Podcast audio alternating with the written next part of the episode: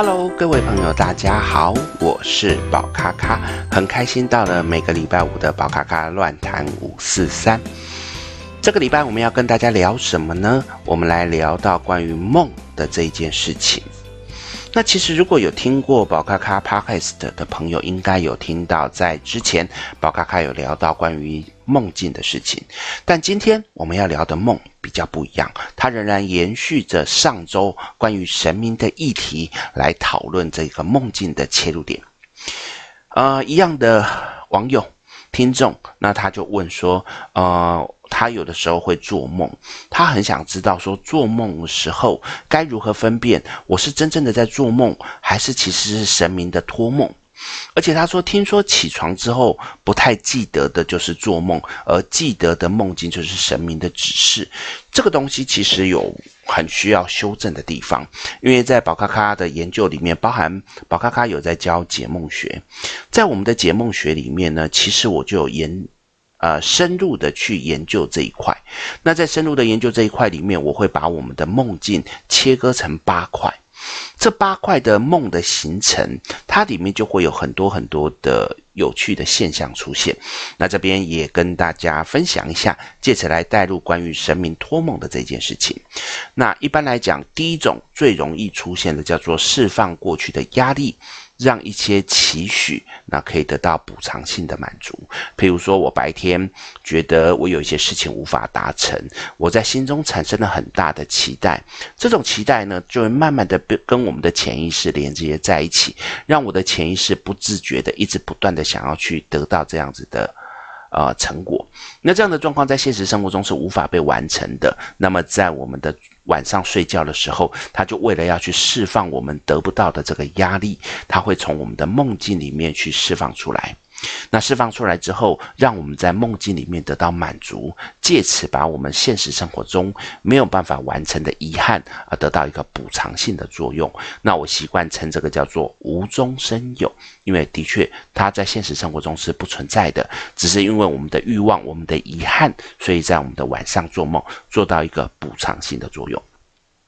第二个，它是快被遗忘的讯息，然后借这一个梦境来做最后的确认，是否要把它删除。因为有的时候我们做梦，它其实只是我们的脑袋容量，他在思考有一件事情，你以前的一件事情，他觉得这件事情似乎你已经很久没有去提起，很久没有去想起，他想要去确认这件事情是否还需要被记录。譬如说，我以前被狗咬。所以我后来看到狗，我都会害怕跟恐惧，这是一种习惯，就是我们以前俗称的“一朝被蛇咬，十年怕井蛇”的概念。可是假设我在长大之后，我也在梦境里面，我梦到了这一只狗又来咬我，结果在这个过程当中，我又害怕的恐惧了，甚至我被咬了。那对于你的脑袋来讲，他就认为哦，你还是很在乎这件事情，他就会把这个恐惧继续留着。可是，如果你在你的梦境里面，你反过来把狗赶走了，或者是狗对你咆哮，你却不理它的状况，它等于就是在你的潜意识当中跟你讲说：“哦，所以你已经不在乎这件事情了，所以我不需要再为此而恐惧。”在这个过程当中，它就会把这样子的负面情绪把它消除，让你现实生活中也变成这件事情不再害怕，不再恐惧。那这个我把它称之为从有中删除。接着。第三种，它就会指的是在这个过程当中，它本身有一种所谓的呃，白天我有想到很多东西，白天我有看到很多东西，在这个过程当中呢，我在脑力激荡的过程当中，我找不出答案。为什么找不出答案？因为我们有被社会很多的现实所束缚住。在社会的现实束缚住的时候，我没有办法去把这个答案找出来。于是，在这个过程当中，我没有办法突破。可是，在晚上睡觉的时候，我们现实的这一些框架，或者是这一些束缚，它就等于被解除。在解除的过程当中，我们的脑海就会自动的把这一些我们想的东西组合起来，幻化出各种可能。就像很多人讲到，有一些发明家，他们都喜欢在睡前大量的阅读，然后在睡觉的时候，让这一些啊阅读的知识在脑子里面把它组合出来，成为新的创意。那这种呢，这种梦境它就叫做从有中变化，因为从有的当中去把一些我们的呃制度，把我们的束缚去掉之后，产生新的可能性。这是第三种。第四种，我们说累积的讯息持续发酵，譬如说。啊、呃，宝咖咖以前在上高中的时候，有去一家素食店打工。打工的第一天呢，就被要求上煎台，这是煎汉堡的地方。那很努力的在煎啊，量又多，所以那一天大概煎了好几百个汉堡。那汉堡的煎台很热，结果呢，当天晚上我就梦到我一直在煎台上面，一直在那边做汉堡，做汉堡。这就是属于短期之内不断的强迫的。一直不断的把讯息压在你的脑子里面，让你在这个地方呢，变成了晚上做梦的一些素材。那这个就叫做从有中生有，就是所谓的日有所思，然后夜有所梦的那个概念。第五种，它可以把遥远但有相关的记忆跟近期你所接触到的讯息，把它整合在一起。这种东西呢，比较有趣，譬如说，我们常常会觉得，诶，我好像现在走到了一个地方，我觉得我做过梦，我好像梦中有来过，哦，我觉得怎么样怎么样怎么样，但这个东西其实它并不是真正的，因为有的时候我们的脑袋会非常精密，但有时候我们的脑袋它会模糊化，在你以前可能经历过的某些梦境里面。它有某些的素材，假设跟你现在所看到的东西是类似的，不是一样哦，是类似而已。我们会自动去误解，觉得哦，其实就是一样的。于是我们就觉得，我好像有做过梦，我好像有来过这边，但实际上并不是。它只是从有中去衍生一些可能性的状况。但的确，很多朋友会常常跟我讲说：“老师啊，老师啊，我觉得我很会做预言梦，因为我到了某个地方，我就发现我好像来过这边。”哈，他会很开心。那其实我都不太忍心忍心去拆穿，让他知道说，其实这只是我们梦境里面的某些特质而已。再来就是我们讲的预言的梦，这种预言的梦又被称之为从无中探知。这种无中探知的这一块呢，通常是我们在我们的眉心轮里面有一个叫做松果体。这个松果体呢，它会去预习、练习以及抓取某些的讯息。这些东西，它的确会去抓到可能跟未来有关系的东西。但今天我们要聊到的是神明的托梦，所以这一块我就不多说。如果你们有兴趣，欢迎跟我说，我也许找个时间，我来。跟各位分享这个预言的梦的东西。那第七个就是叫做托梦，也就是我们今天要聊到的，它是从有当中探知。这种托梦它其实还可以切成两块，第一种是代表跟你比较亲密的人啊、家人，他可能往生的时候把能量连接过来啊、跟你做一个连接，这个会跟我们之前聊到的一个所谓的。灵魂的游移波有关系。好，如果你忘记了游移波这个东西，可以往前跳，应该在前面三周还是四周的上面有去聊到。那这个东西呢，去连接到的时候，就会自然感觉到啊，这个往生者有一些话来跟我们说。但另外一种就是所谓的神明，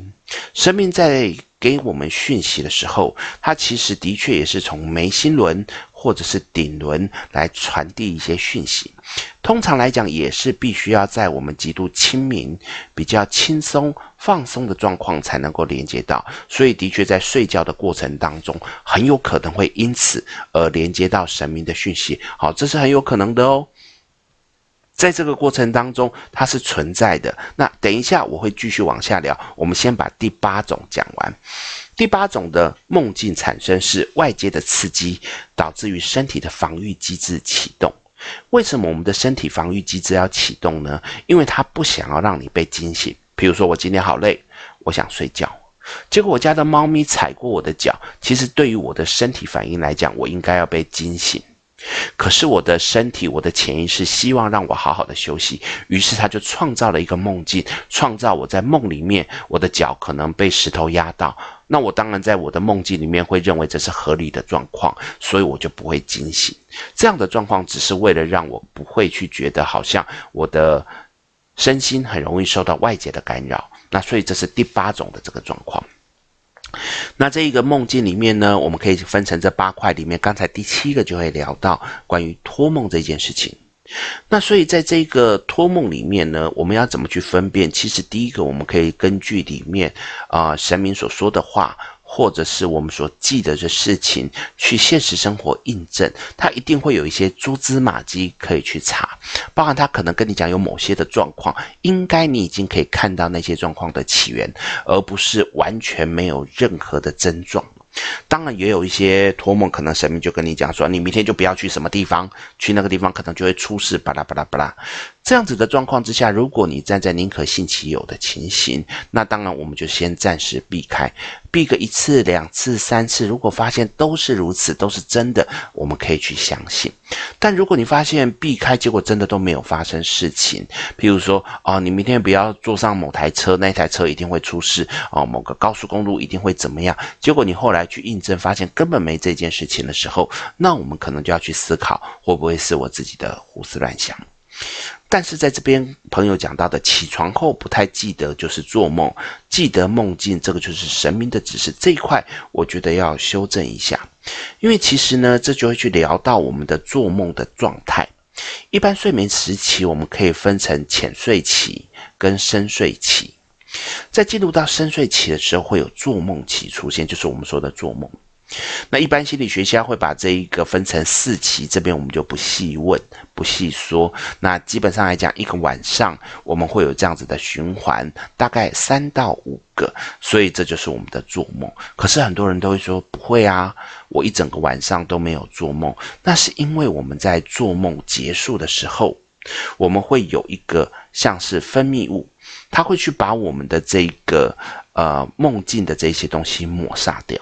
至于这个梦，它会有出现被遗忘的状况，是因为在我们的身体里面有一个去甲肾上腺素。这个去甲肾上腺素，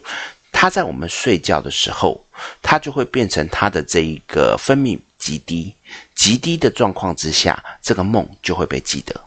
可是当我们要醒来的时候，这个去甲肾上腺素它就会开始逐渐分泌，在分泌的过程当中，它就会抹煞我们原本有的记忆。在一个晚上，经由这样子不断的浅睡期、深睡期、做梦期、浅睡期这样跑，在我们的浅睡期的时候，去甲肾上腺素它就会分泌出来，自然就会把那个梦境抹杀掉。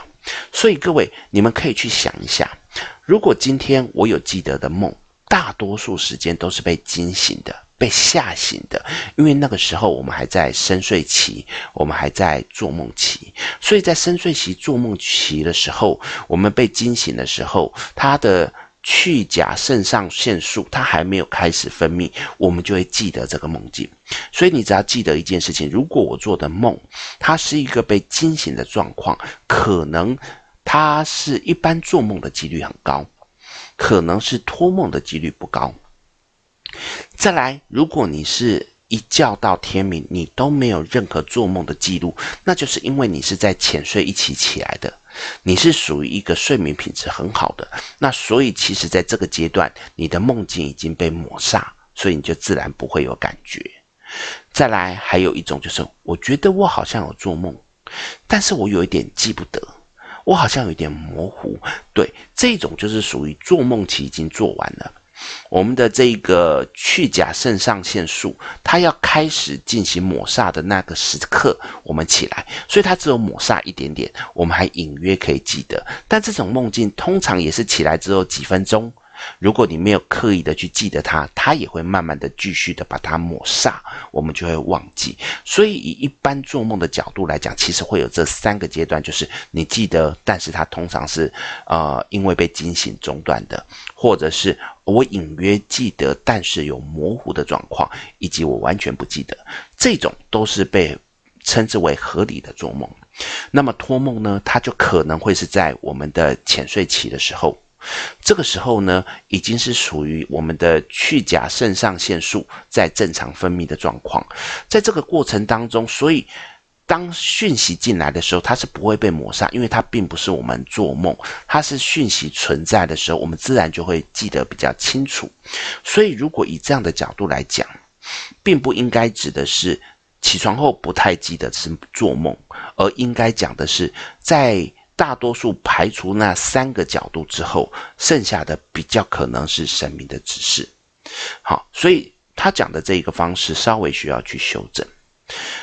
那再来，他也聊到说，我们的鬼魂或神明是如何侵入别人的梦境。我觉得用“侵入”这两个字有一点恐怖，应该是去讲到比较像是所谓的跟你连接。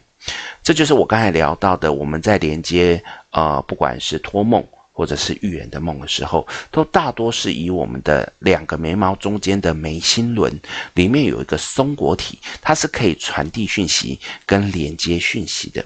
用这样的方式来连接，所以只是这样子的讯息刚好对上了。那我很喜欢用所谓的这个收音机理论。就是当你的频率调到跟他们的频率一样的时候，他们的讯息我们就可以接到，就如此而已。